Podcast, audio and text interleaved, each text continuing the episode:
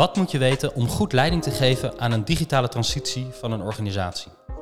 Tijdens de Digital Power Podcast ga ik vanuit Cupola Access in gesprek met leidinggevenden van bedrijven. We gaan het hebben over recente digitale vernieuwingen in hun MKB-organisaties.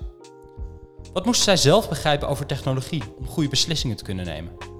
Wat betekent het voor het verdienvermogen van hun organisatie?